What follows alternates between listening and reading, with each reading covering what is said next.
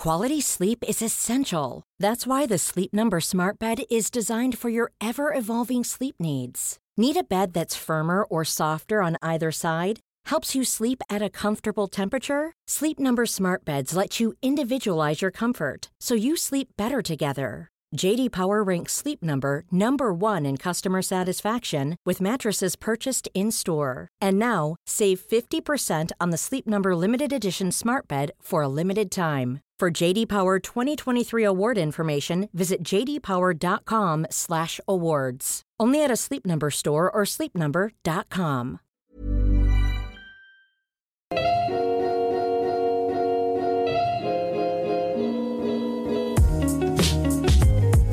Ihr hört Gedankensalat, der ultimative Podcast mit Delal und Erwa. Das abscheuliche Moschee-Attentat von Brenton Tarrant erschüttert Neuseeland und die ganze Welt. Am Freitag verübte der Rechtsextremist grausame Anschläge auf zwei Moscheen in Christchurch, tötete dabei 49 Menschen beim Gebet, darunter auch Kinder. Bei seiner mehr als halbstündigen Attacke schoss Tarrant mit einer gültigen Lizenz und legalen Waffen. So bin ich und wir und viele andere auch auf dieser Welt am Freitag, den 15.03. mit diesen Schlagzeilen aufgewacht. Ähm, wir wollen an dieser Stelle auch ähm, unser Mitleid und Gedenken für die Opfer und Angehörigen ähm, in Neuseeland aussprechen und den äh, Verletzten ähm, eine schnelle Genesung wünschen. Ähm, wir beten für alle Betroffenen und denken an sie. Wir wollen auch die Geschehnisse aus Neuseeland zum Anlass nehmen, über antimuslimischen Rassismus, ähm, Islamfeindlichkeit, Islamophobie in Deutschland zu reden ähm, und haben dafür unseren ersten Gast heute hier. Genau. Ähm, hallo Yunus. Salam, hallo. Yunus kommt vom Institut für Islamische Theologie der Universität Osnabrück.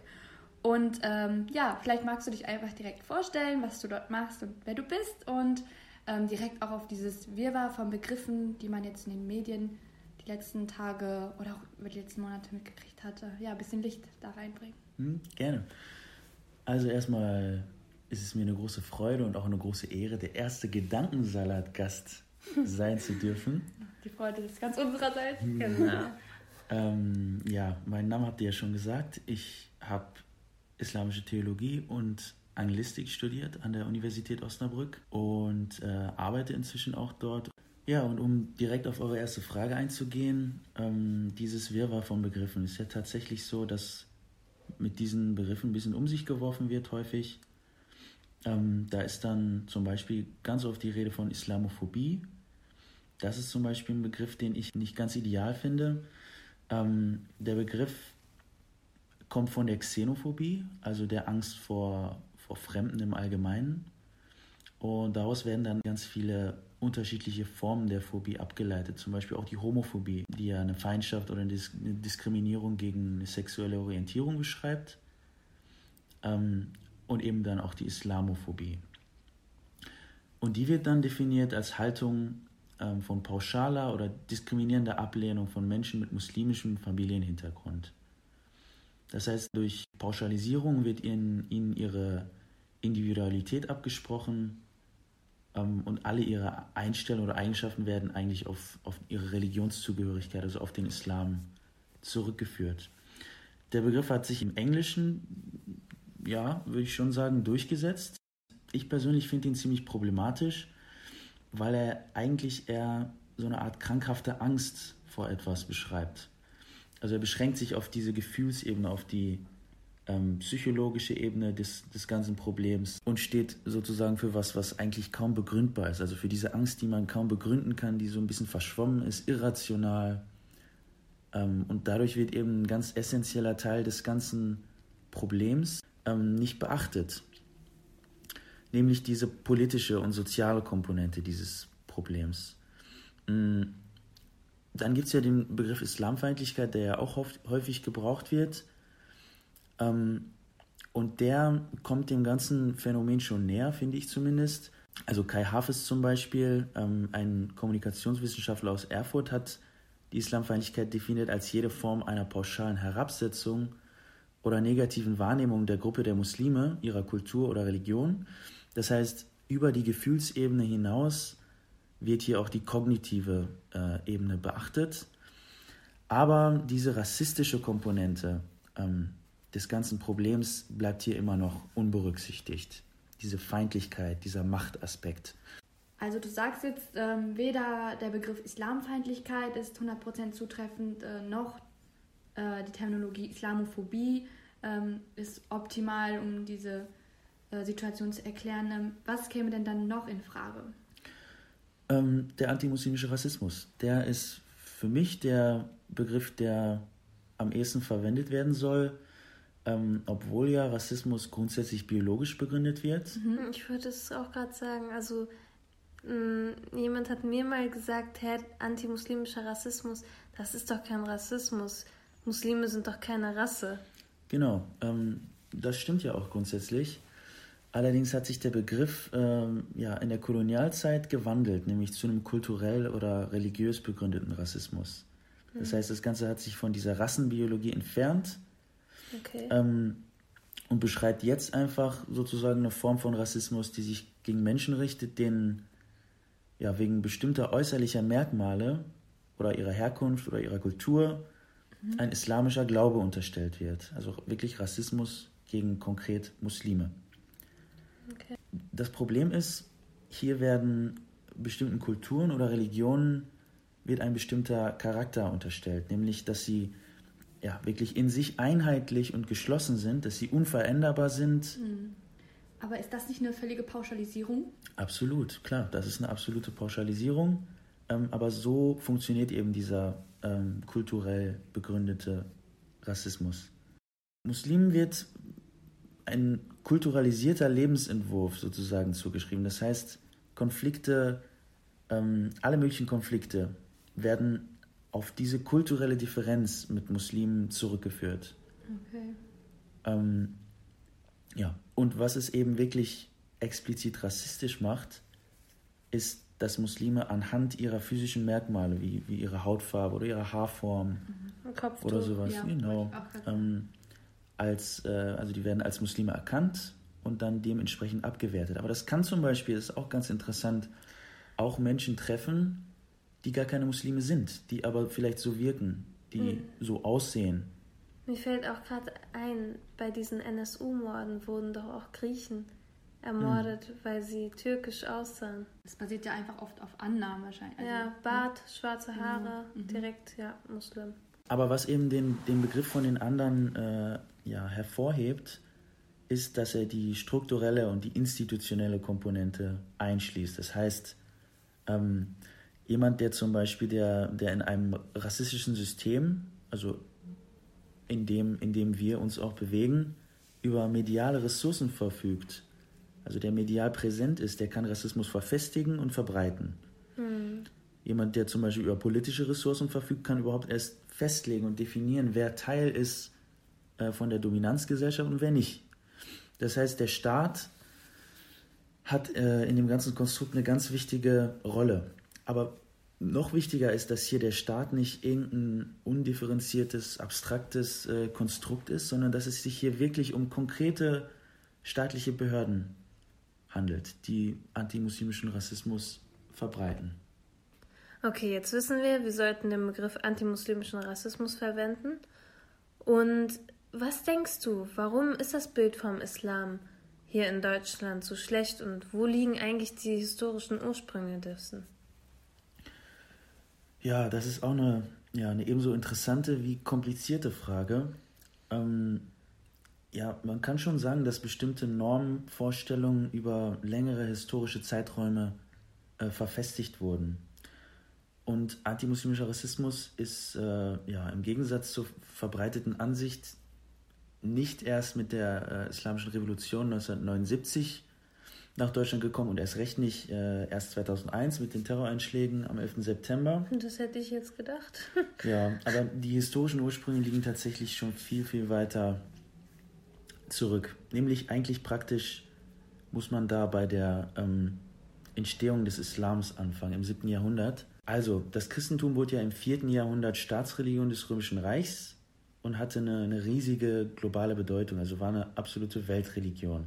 Und dadurch, dass sich das äh, Byzantinische und das Persische Reich eigentlich gegenseitig geschwächt haben, ähm, konnte der Islam im 7. Jahrhundert äh, ja, expandieren, nahm dann Jerusalem ein, nahm Damaskus ein, kam nach Nordafrika, äh, dann noch Richtung Konstantinopel und auch in den Osten. Ähm, und nur ungefähr 100 Jahre nach den Anfängen des Islams haben die Umayyaden, also die Muslime, damals ein ganzes Weltreich äh, beherrscht. Dann äh, nach Osten bis zum Indus, also bis ins heutige Pakistan, nach Westen bis nach äh, Andalusien, bis nach Südspanien. Ähm, und es gab ja, habe ich ja eben kurz erwähnt, eine aufwendige und auch langjährige Expansion des Christentums davor. Und die wurde dann ja innerhalb ganz kurzer Zeit sozusagen durchkreuzt. Das heißt, es kam einfach plötzlich eine Religion, der Islam, die ganz äh, ja, plötzlich und rapide aufkam. Und diese ganze Machtstruktur war eben gegründet auf einer Religion, die es kurz davor nicht mal gab. Und das stellte dann natürlich für, für äh, ja, das christliche Reich eine riesige machtpolitische, aber eben auch theologische Bedrohung dar. Ja, und das zog sich dann sofort durch die Geschichte. Also jetzt müssen wir natürlich riesige geschichtliche Sprünge machen. Das zog sich sofort ähm, und spiegelte sich dann zum Beispiel auch im Mittelalter äh, in den Kreuzzügen wieder, die ja theologisch begründet waren, aber natürlich eigentlich äh, ging es da um, um Macht und um Politik und so nicht um Religion. Wie heute noch. Genau, eigentlich. wie heute. Wie es eigentlich immer ist. Ähm, ja, so ein Punkt, den ich für mich als Wendepunkt ausgemacht habe in der Sichtweise auf den Islam, mhm. äh, waren die Türkenbelagerungen. Ähm, also, Was genau ist damit gemeint? Naja, also die Osmanen haben Konstantinopel 1453 erobert mhm. und damit wurde sozusagen das Byzantinische Reich, äh, ja, der Niedergang davon eingeleitet. Ähm, aber ähm, 1529 und 1600 1983 haben die Osmanen dann zweimal versucht, ähm, ja, weiter in den Westen vorzudringen und die beiden Versuche sind gescheitert. Und dadurch hat sich die Sichtweise auf den Islam nachhaltig verändert, nämlich von, ja, von sozusagen Sorge und dem Blick auf den Islam als Bedrohung und als äh, Macht kam daraus so eine Art Verachtung. Und der Islam wurde dann von nun an mit Gewalt, mit, äh, mit Bildungsferne, mit Unfähigkeit zu Kunst und Wissenschaft assoziiert. Hm. Ähm, das zog sich weiter durch die Geschichte bis, in, bis zum Höhepunkt sozusagen, bis zum Kolonialismus. Und diese ganze Idee vom Kolonialismus basiert ja ähm, sozusagen auf der Vorstellung, der Westen müsse den ja, völlig unterentwickelten und fortschrittsfeindlichen Islam erst zivilisieren sozusagen. Okay, und was hat sich denn jetzt in den letzten Jahrzehnten hier in Deutschland getan? Da kann man vielleicht bei den Gastarbeitern in den äh, 60ern ansetzen, ähm, die ja dann äh, 1973 mit Rückkehrprämien eigentlich zurück, äh, ja hauptsächlich in die Türkei geschickt werden sollten, die dann aber letztlich blieben. Ja, und das hat dann die, die, die Ängste und die Ressentiments und das Feindbild Islam weiter verstärkt. Und Muslime wurden ja, an die Stadtränder verdrängt und Moscheen ja, bestenfalls in den Hinterhöfen überhaupt toleriert. Mhm. Ähm, und dieses Bild von, vom fundamentalistischen Muslim hat sich, hat sich weiter verstärkt durch historische ja, Ereignisse wie den Sechstagekrieg oder die iranische Revolution. Ähm, und das führte dann immer weiter zu Debatten um, um den politischen Islam in der deutschen Presse und das wiederum hat dann natürlich auch antimuslimischen Rassismus verstärkt.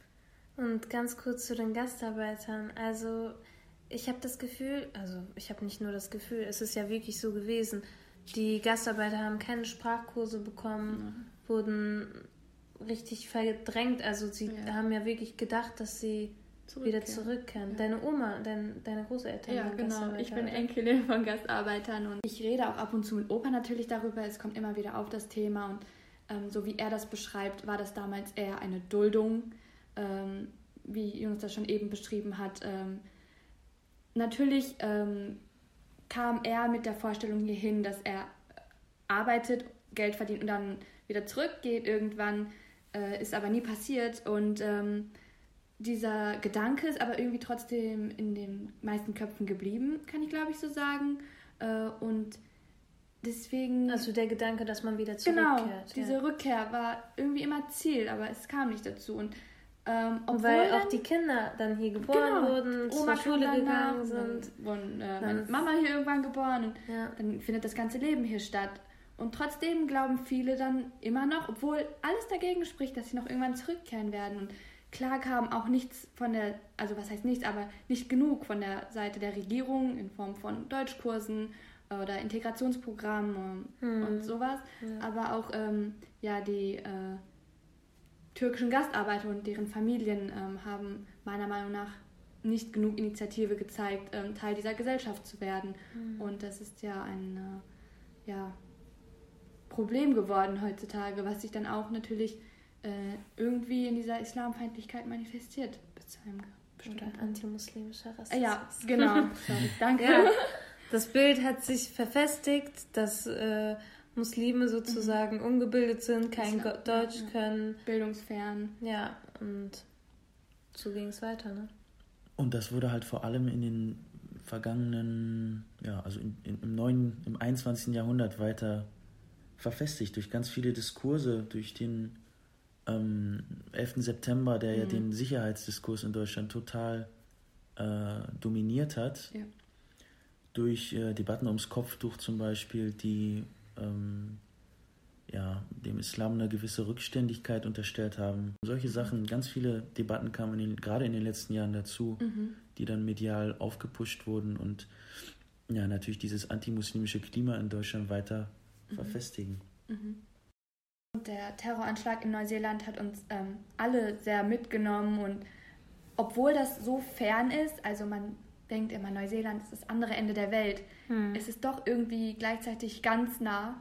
Und ja. man denkt sich, kann es nicht auch hier passieren? Oder gibt es nicht antimuslimischen Rassismus auch äh, 2019 noch in Deutschland? Und wie lässt sich das belegen? Also vielleicht kann jemand mal aus eigenen Erfahrungen berichten. Äh, ja. schon mal? Ja. ja also die Liste ist lang, was ich alles schon an antimuslimischen Rassismus erleben durfte, leider. Willst du eine Geschichte mit uns teilen? Ja, letzte Woche mhm. ähm, bin ich über einen Zebrastreifen gegangen und ich habe schon gemerkt, also ich bin noch nicht rübergegangen, mhm. ich, ich habe aber nur gesehen, dass ein Auto angerast kam ja. und ich habe gewartet, bis die Frau anhält. Die Frau hat angehalten, ich bin über den Zebrastreifen gegangen, sie macht das Fenster auf, sagt, Du kannst froh sein, dass ich für dich anhalte, du Stück Scheiße. Nimm dein Kopftuch ab. Wie? Spuckt, aus, spuckt auf den Boden aus dem Fenster und rast davon. Das ist mir letzte Woche passiert. Ich bin, ich bin ganz normal zur Schule gegangen, wollte über einen Zebrastreifen und sie sagt, ich, ich kann froh sein, dass sie anhält. Nein. Doch, das, das ist mir passiert. Und ja, man bekommt es doch jetzt schon so oft mit. Das mit dem Fitnessstudio ja. in der letzten Folge, wo ja. ich das erzählt habe, dass ja. ich wegen meinem Kopftuch nicht angenommen wurde. Mhm. Oder in der Schule wurde mir auch schon gesagt, ja, wollen Sie überhaupt hier Abitur machen? Sie werden doch sowieso nur Hausfrau und werden Kinder bekommen. Wie bitte?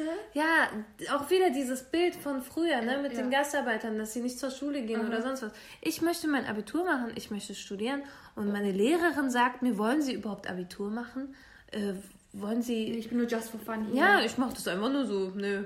Oder ich wurde mal auch in der sechsten Klasse gefragt von meinem Erdkundelehrer, ja, bist du Taliban-Anhänger? Und ich komme mit Nein. elf Jahren, komme ich nach Hause, frag meine Mutter, Mama, äh, was ist Taliban? Ne? Ich wusste das natürlich, natürlich nicht. nicht. Ja, und ich wusste auch nichts, keine Ahnung. Ich war zehn Jahre alt, ich, ich hatte keine Ahnung vom 11. September nee. und so. Äh, ein Mitschüler sagt mir, ja, der 11. September ist euer Feiertag und so. Ich hatte gar keine Ahnung von. Ja, also es zieht sich Alter, so richtig Schwede. durch. Ich, ich weiß nicht, hattest du nicht so eine Erfahrungen? Gott sei ich Dank. Das, ich habe das Gefühl, ich bin ein richtiger Magnet für antimuslimische ja, Rassismus. Mir passiert immer so ständig, viel, wirklich ne? ständig. Als würdest du das so richtig anziehen. So. Das ist voll schlimm. Also ich kann mich nicht, ich weiß nicht, vielleicht verdränge ich das auch richtig gut oder ich kann das ignorieren, aber ich glaube, mir ist so was Heftiges noch nie passiert. Ja, also das mit dem Zebrastreifen war wirklich Das sehr, kam- sehr. Wie hast du denn in dem Moment ist- dann reagiert? In dem Moment war ich einfach so perplex, ich Ja. konnte gar nicht reagieren. Sie war schon so schnell weg, ich konnte nicht mal ein. Wort sagen, wirklich. Ich war noch voll müde, es war 7.30 Uhr am Morgen. Ich, Ja. ich war so, hä, was, was will die Frau von mir? Mhm. Und dann habe ich erst gemerkt, was gerade, also dann habe ich erst realisiert, was gerade überhaupt passiert ich. ist. Das Ja. ist unglaublich eigentlich und Leute, dass wir so darüber schmunzeln oder auch teilweise lachen. Ich glaube, man macht es Ja, man lacht um- aus Verzweiflung. Ja, Verzweiflung, um es ein bisschen ertragbarer oder wie sagt Ja, man das? Ähm, ja, um es erträglich zu machen. Ja, genau, das war das Wort. Das Problem ist einfach, warum, warum kann ich mich hier nicht wohlfühlen? Also ich bin hier in Deutschland geboren. Mhm. Ja. Wieso muss man mich immer wieder daran erinnern, hey, du gehörst nicht zu Deutschland. Hey, du bist, du siehst anders aus. Ja. Ich vergesse selbst manchmal, dass ich ein Kopftuch trage. Aber dann kommen immer irgendwelche Sprüche, auch wenn sie nicht böse gemeint sind, ne? Ja, das ist doch bei euch so. Ja. Diese Aussage zum Solche Beispiel. Ja, gehöre ich nicht zu euch. Ich Ja. bin doch hier geboren. Und wenn ich, deutsch, wenn ich ne? dann Ja. in den Irak fahre, Mhm. Äh, dann sagen die auch, nicht. dann sagen die auch, nee, du bist keine Deutsche, äh, du bist keine Irakerin, du bist Deutsche. Ja, wenn ja. ich hier in Deutschland bin, nee, du bist keine Deutsche. Man weiß gar nicht, wo man hingehört. Man fühlt sich so einfach zwischen den. Stühlen und ja. was bin ich jetzt? Ich bin eine Mischung. Darüber und wir diese eine Mischung Folge wird machen. irgendwie nicht von jedem akzeptiert. Ja. Und Yunus, du kannst uns ja jetzt erklären, wieso das so in Deutschland ist. Erklärungsbedarf. Naja, also die, die Erfahrungen, die du gemacht hast, die sind wissenschaftlich schon in einigen Statistiken auch wiederzuerkennen. Ähm, es gab zum Beispiel, ist jetzt inzwischen schon ein paar Jahre her, die Bertelsmann Stiftung ähm, hat den sogenannten Religionsmonitor veröffentlicht, ähm, wo die Meinung der Deutschen über den Islam äh, ja, dokumentiert wurde. Und dabei kam zum Beispiel raus, dass 53 Prozent der Deutschen den Islam als Bedrohung wahrnehmen. Das heißt über die Hälfte. Krass. Ja. Wirklich. Und genauso viel Prozent, also auch 53, ähm, haben die Meinung vertreten, der Islam passt nicht in die westliche Welt. Es gab viele, viele andere Studien. 2014 zum Beispiel äh, wurde gemessen, dass 37 Prozent sich eine Untersagung von Zuwanderung von Muslimen nach Deutschland überhaupt wünschen. Boah, wenn ich das höre, ne, dann will ich, Sauer. dann will ich direkt auswandern. Und dann ist es aber auch wieder ein Problem, weil man dann von dem Problem wegläuft. Und dann denke ich mir so, okay, ich habe jetzt entweder die Wahl, entweder kämpfe ich jetzt stark gegen antimuslimischen Rassismus, setze mich dafür ein und zeige den Menschen, hallo, ich gehöre hierhin. Oder ich hau einfach ab, mache mir ein chilliges Leben auf irgendeiner Insel. Aber dann ist das Problem hier trotzdem. Und man kann irgendwie nicht wegrennen vom Ja. Problem. Und ah, ich weiß Aber auch dann ist es nicht. wenigstens nicht mehr dein Problem. Ja. Weißt du? Aber du, muss ich dazu sagen, fällst tatsächlich auch in die Gruppe derjenigen, die am meisten von antimuslimischem Rassismus betroffen sind, weil du nämlich unter 27 bist, weil du eine Wow. Frau bist und weil du ein Kopftuch trägst. Ach, die Du sind erfüllst am alle meisten. Kriterien. Wow. Du erfüllst alles. Wirklich. Um Aber das Problem ist, jetzt werden. das, was im Zebrastreifen jetzt passiert ist, ne? Das geht ja nicht in die Statistik ein, weil ich das nicht gemeldet habe. Das ist das Problem, ne? Genau. Ähm, also die Dunkel, genau, die Dunkelziffer ist natürlich noch viel höher. Äh, es gibt natürlich, ähm, es gibt viele Statistiken, die sich gerade aufs Kopftuch beziehen. Ähm, ich glaube, es waren über 60 Prozent, ähm, die Frauen mit Kopftuch nicht einstellen würden. Ja, habe ich auch schon Ähm, gehört. Und dann beschweren sie sich aber, dass. Ah, ich, das ist doch alles voll paradox. Ich habe auch schon gehört, ja, du machst dir das Leben selbst schwer mit dem Kopftuch. Also, okay. Schon mal was von Religionsfreiheit gehört? Oder das wird einfach so akzeptiert, dass das Leben dann schwerer wird. Das ist ja das Problem. Nein, das möchte ich aber nicht akzeptieren. ja, ich möchte es auch nicht akzeptieren. Deswegen machen wir das hier jetzt auch. Genau, aber wie du sagst, die Dunkelziffer ist natürlich noch viel höher. Also ähm, die Agentur für Grundrechte der Eu- Europäischen Union hat zum Beispiel herausgefunden, dass jeder dritte Muslim in Deutschland ähm, in den vergangenen zwölf Monaten Opfer von Diskriminierung wurde. Wow. Ähm, aber 79 Prozent von den Befragten haben diese Erfahrung nicht gemeldet. Ja. Wo soll ich das denn melden? Mm, Da komme ich gleich zu. Ähm, lass mich kurz was zu den Gründen sagen. Also wieso melden die Leute das nicht? Na, also zuerst ist da die, also sind Zweifel einfach an der Wirksamkeit einer Ja, Meldung. genau. Was bringt das jetzt, wenn ich das melde? Genau, was bringt das? Macht ja sowieso keinen Unterschied, denkt man sich dann. Ne? Genau, macht es aber. Komme ich aber gleich noch zu. Ähm, dann die Ansicht, dass Diskriminierung sowieso sozusagen normal ist und dass es eine mhm. Meldung nicht wert sei. Wow, das ist traurig. Und dann aber eben, äh, so wie du es jetzt auch gesagt hast, einfach mangelnde Kenntnis darüber, dass es diese Möglichkeit überhaupt gibt, äh, solche Vorfälle zu melden. Und es gibt Antidiskriminierungsstellen, die aber natürlich äh, weiter ausgebaut werden sollen und auch neue äh, müssen aufgebaut werden. Die dokumentieren äh, antimuslimischen Rassismus im Alltag, in Bildungseinrichtungen, am Arbeitsplatz, in den Medien und in allen äh, weiteren Bereichen und bieten dann auch eine umfassende Beratung und auch Präventivmaßnahmen. Also das wäre eine, eine Anlaufstelle. Die haben Websites, da kann man sich melden. Okay. Das sollte man auch definitiv eigentlich. Ja, ich dachte mir, Mann, ich habe ihr Kennzeichen nicht gesehen, mhm. ich weiß nicht, wer es war. Was soll ich jetzt mit dieser Information? Ich habe mich ein bisschen aufgeschmissen gefühlt. Und ich hatte auch nie das Gefühl, dass ich was jetzt gegen meine Lehrerin machen kann, konnte, mhm. früher als Schülerin. Ich habe ja wirklich mit etlichen Lehrerinnen so ein Problem gehabt, dass die mir das Gefühl gegeben haben, was machst du hier? Und dass die Anna neben mir, die eigentlich sich viel weniger gemeldet hat, trotzdem eine bessere mündliche Note hatte. Das in der Grundschule hat es ja schon angefangen. In der Grundschule, das werde ich nie vergessen, Leute, wirklich. Ich war in der vierten Klasse und das ist ja dann die Zeit, wo jeder so eine Empfehlung bekommt ja. für die weiterführende Schule. Und, und über deine Zukunft schon ein bisschen entscheiden. Ja, genau. Und das zum Glück ja jetzt nicht mehr so mit der Empfehlung, aber früher war das ja so. Auf jeden Fall hat äh, unsere Klassenlehrerin einen Flyer verteilt für ein Gymnasium in der Schule. Mhm. Und dann wollte ich auch diesen Flyer haben. Und dann hat sie mich einfach nur noch angeguckt und meint so, nee, Delal, du bekommst diesen Flyer nicht für nee. die Schule. Du kriegst eine Hauptschulempfehlung. Was willst du jetzt mit, dieser, äh, mit diesem Flyer für das Gymnasium? Das werde ich nie vergessen. Und du bist was, neun Jahre alt? Ich war ich war neun Jahre alt, ja genau. Oh Mit neun Jahren habe ich gehört, wie meine Klassenlehrerin und stell dir vor, als Neunjährige, deine Klassenlehrerin ist so alles, so ja, du siehst voll die Vorbilds, auf, ja genau. genau, voll die Vorbildsfunktion und so. Und wenn sie mir schon gesagt hat, du wirst zu nichts taugen, du wirst einfach auf die Hauptschule kommen mhm. und so in ihrem Blick hat man schon gesehen, ja, du wirst einfach heiraten. Kinder bekommen. Ja zu Hause sitzen, keinen Beruf erlernen. Und Wobei das auch okay ist für Frauen, die sich dafür entscheiden. Darüber ne? haben wir auch gerade genau. geredet. Ne? Das, also, das ist ja wirklich okay. Also die Frauen ja. dürfen auch heiraten und Kinder ja, bekommen. Das ist schon voll die große Aufgabe.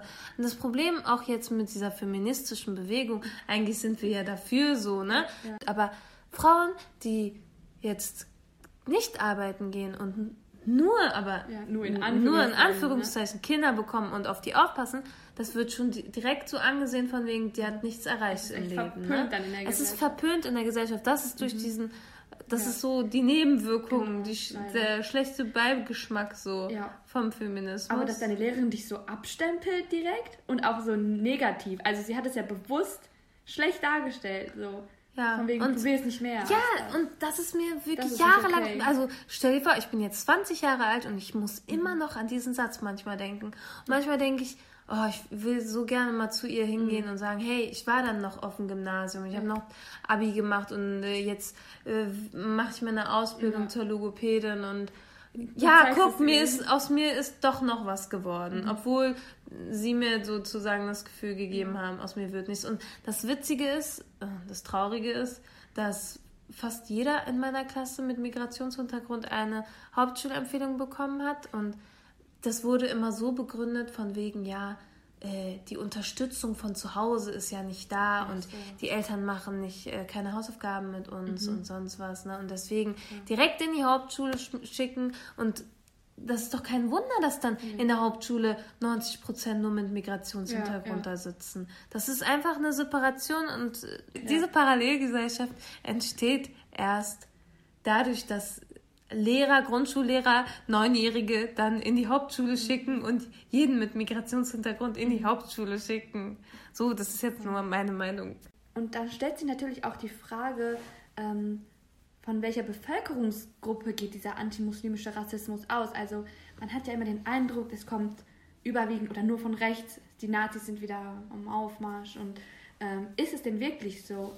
Und ich denke mir so, nee, und meine ganzen Lehrerinnen können auch nicht rechts sein und die NPD wählen oder die AfD. Das wäre traurig. Ja. Nee, es ist tatsächlich so, dass die, also die Skepsis gegenüber dem Islam ist in allen politischen Milieus vorhanden. Mhm. Was sich unterscheidet, sind die Gründe dafür.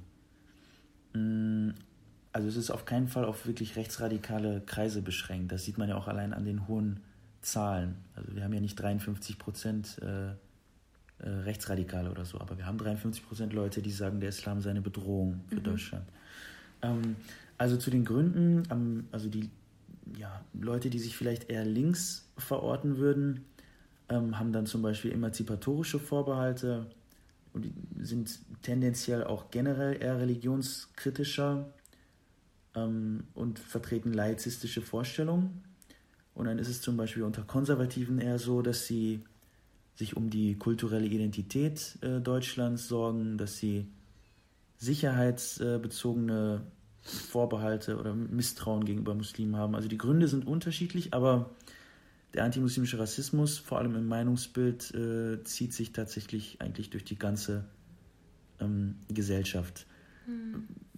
Also auf der persönlichen Ebene gibt es so ein paar äh, Unterschiede, zum Beispiel zwischen Stadt und Land. Das Bedrohungsgefühl vom Islam zum Beispiel ist, liegt bei Menschen auf dem Land bei 75 Prozent und bei äh, Menschen, die in Städten leben, nur bei gut 40 Prozent. Wodurch lässt sich diese, ne, also womit lässt sich diese Differenz begründen? Ähm, ich denke vor allem mit dem persönlichen Kontakt. Also mhm. Menschen, die in äh, ja, äh, ländlichen Eben, äh, äh, Regionen leben, die haben kaum Kontakt zu Muslimen. Mhm. Das heißt, äh, sie beziehen ihre Informationen von den Medien. Genau, aus, aus Sekundärquellen, das heißt Medien und nicht aus persönlichem Kontakt. Wobei das in Städten natürlich anders ist, weil es dort mehr Muslime in Deutschland gibt. Das habe ich auch auf jeden Fall gemerkt, als ich aus Düsseldorf hierher gezogen bin. Ich bin jetzt auch in meiner Schule ganz oft so sagt mir irgendwer, ja, du bist die Erste mit Kopftuch, die ich kennenlerne mhm. oder mit der ich rede. Mhm. Und das ist was ganz Fremdes für ja. die, ja. Mhm. Ja, und die sind ja auch gebildet. Äh, also, was auch ganz interessant ist, ist, dass Bildungsabschlüsse statistisch antimuslimischen Rassismus nicht vermindern. Das heißt, es ist kein, äh, kein Phänomen der, äh, ja, der Ungebildeten sozusagen. Ähm, es gibt geschlechtsspezifische Unterschiede gibt es auch kaum. Tendenziell äh, steigt antimuslimischer Rassismus mit zunehmendem Alter mhm. ähm, und vor allem mit, mit der nationalen Verbundenheit. Also Leute, die ähm, sich sehr deutsch fühlen. Genau, sozusagen. Ähm, bei denen sind äh, antimuslimische Positionen auch deutlich ausgeprägter als bei solchen, für die das, das reine Deutschsein zum Beispiel gar, gar eigentlich gar keine Rolle spielt. Hm. Stehen wir Deutschen nicht vielleicht einfach allen Religionen inzwischen sehr kritisch gegenüber?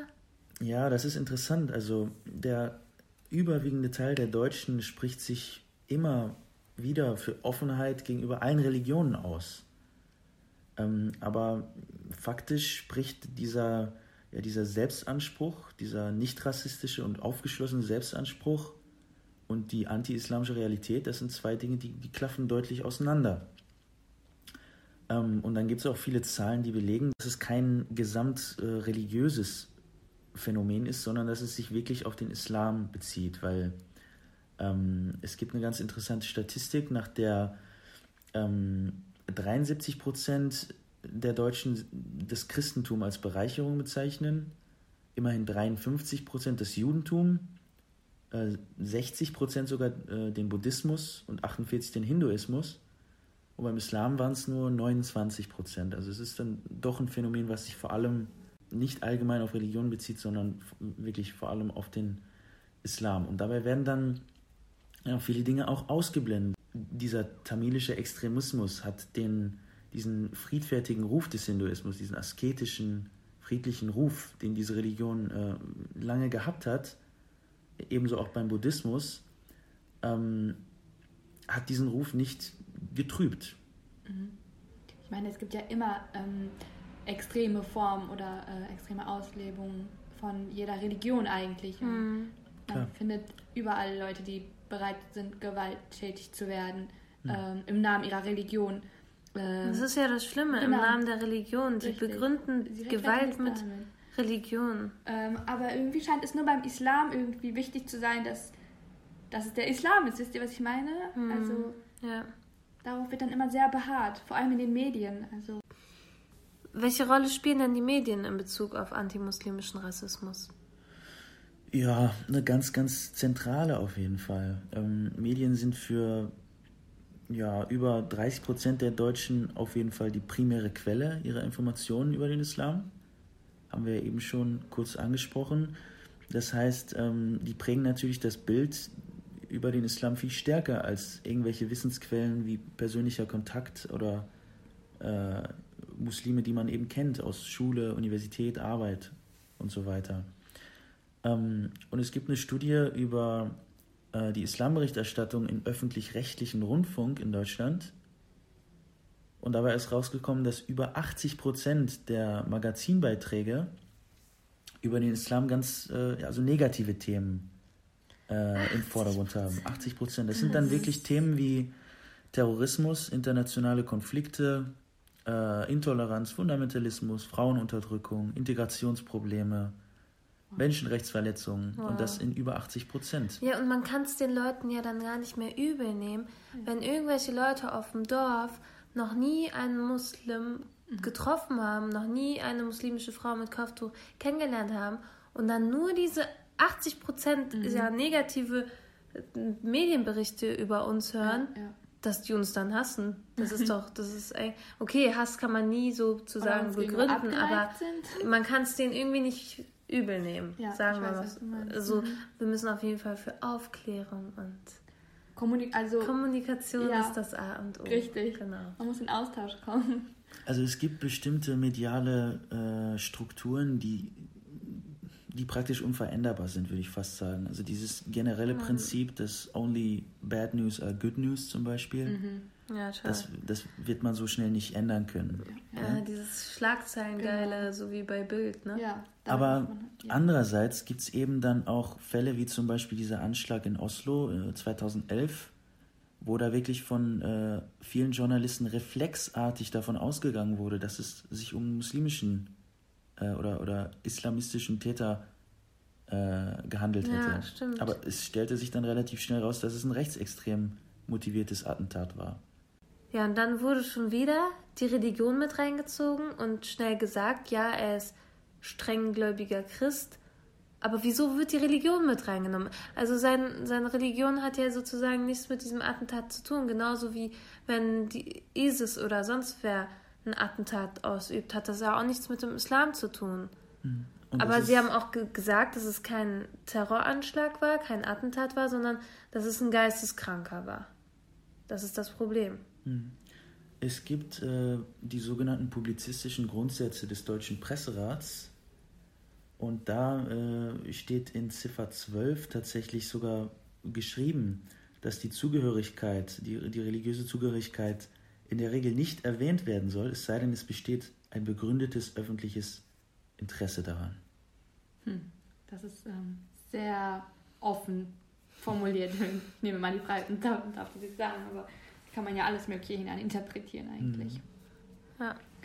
Ähm, jetzt haben wir die ganze Zeit über die Missstände und Probleme äh, ja, äh, geredet, aber wir wollen jetzt mal äh, positiv hier abschließen und gucken, was man eigentlich gegen antimuslimischen Rassismus tun kann. Also wir selber im Alltag, ähm, jeder, der hier zuhört, ähm, ist betrifft jetzt auch nicht nur Muslime, sondern wenn man Zeuge ist von antimuslimischem Rassismus oder ähm, Leute kennt, die betroffen sind. Ja. Was, wie kann man dagegen angehen? Hm.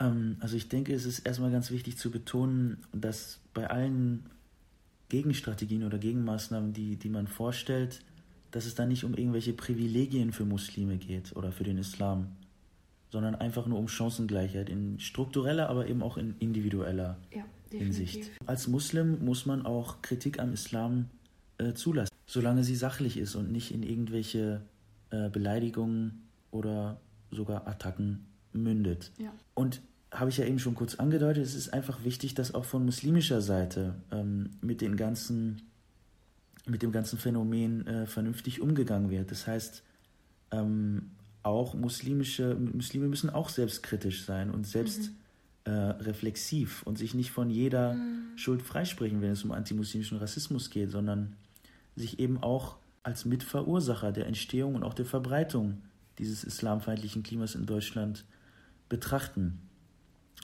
Ähm, und dann werden sicherlich auch kritische Nachfragen kommen, denen man sich dann stellen muss. Mhm.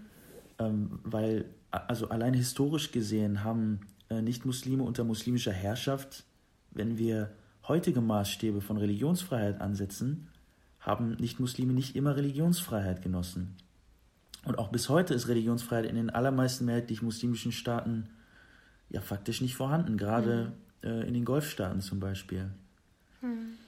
Ja, also Muslime sollten vor allem in, einfach in Politik in, und in der Gesellschaft präsenter sein, um ja. diesen Ruf äh, vom Islam als homogene, fremde Gruppe äh, abzulegen. Und dieser Ansatz muss einfach auch weiter verbreitet werden, weiter gelebt werden, über Gemeindearbeit, auch über Freitagspredigten, ganz wichtig, und über islamischen Religionsunterricht. Okay, was können denn unsere nicht-muslimischen Zuhörer jetzt dagegen tun? Also es wäre vor allem wichtig, zum Beispiel Begriffe wie Ausländer, Asylant, Migrant oder Nichtdeutscher oder sowas äh, zu vermeiden. Ja, das wäre nett. Danke. Die Differenz zwischen Muslim und Nicht-Muslim wird so alleine auf, auf in sprachlicher Hinsicht schon konstruiert sozusagen. Das ist, lässt sich ja relativ einfach vermeiden. Ähm, und dann gehören einfach ein paar Prämissen dazu, wie die Anerkennung, dass die deutsche Gesellschaft multikulturell ist, von Einwanderung geprägt. Das sind Dinge, die lassen sich im 21. Jahrhundert einfach nicht mehr wegdiskutieren. Definitiv. Einander akzeptieren, leben und leben lassen. Genau.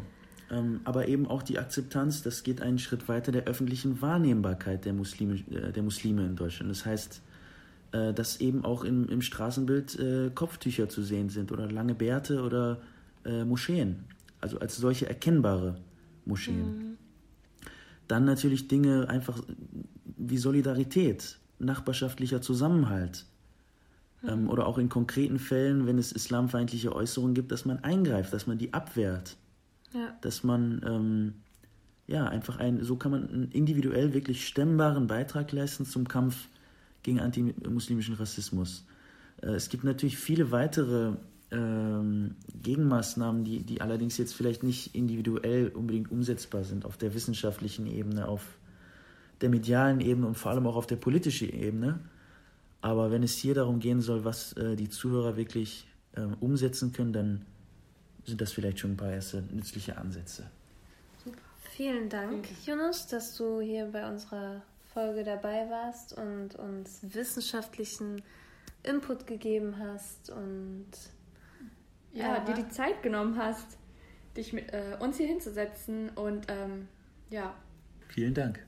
Ähm, und zum Abschluss möchten wir euch noch einen äh, kurzen Vers aus dem Koran vorlesen, ähm, der lautet: Und zu seinen Zeichen gehören die Schöpfung der Himmel und der Erde und die Verschiedenheit eurer Sprachen und Farben. Ihre sind wahrlich Zeichen für die Wissenden. Oh, das passt jetzt richtig gut. Dankeschön. Damit schließen wir ab. Wir freuen uns, dass ihr jetzt zugehört habt und bis zum nächsten Mal. Bis dann. Salam. Salam.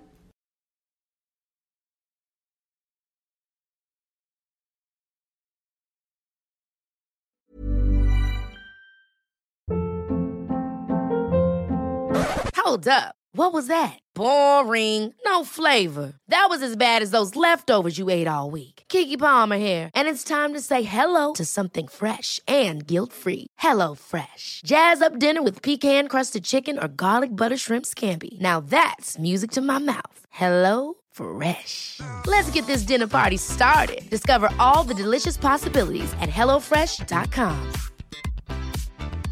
Even when we're on a budget, we still deserve nice things. Quince is a place to scoop up stunning high-end goods for 50 to 80% less than similar brands. They have buttery soft cashmere sweaters starting at $50, luxurious Italian leather bags, and so much more. Plus, Quince only works with factories that use safe, ethical, and responsible manufacturing. Get the high-end goods you'll love without the high price tag with Quince. Go to quince.com/style for free shipping and 365-day returns.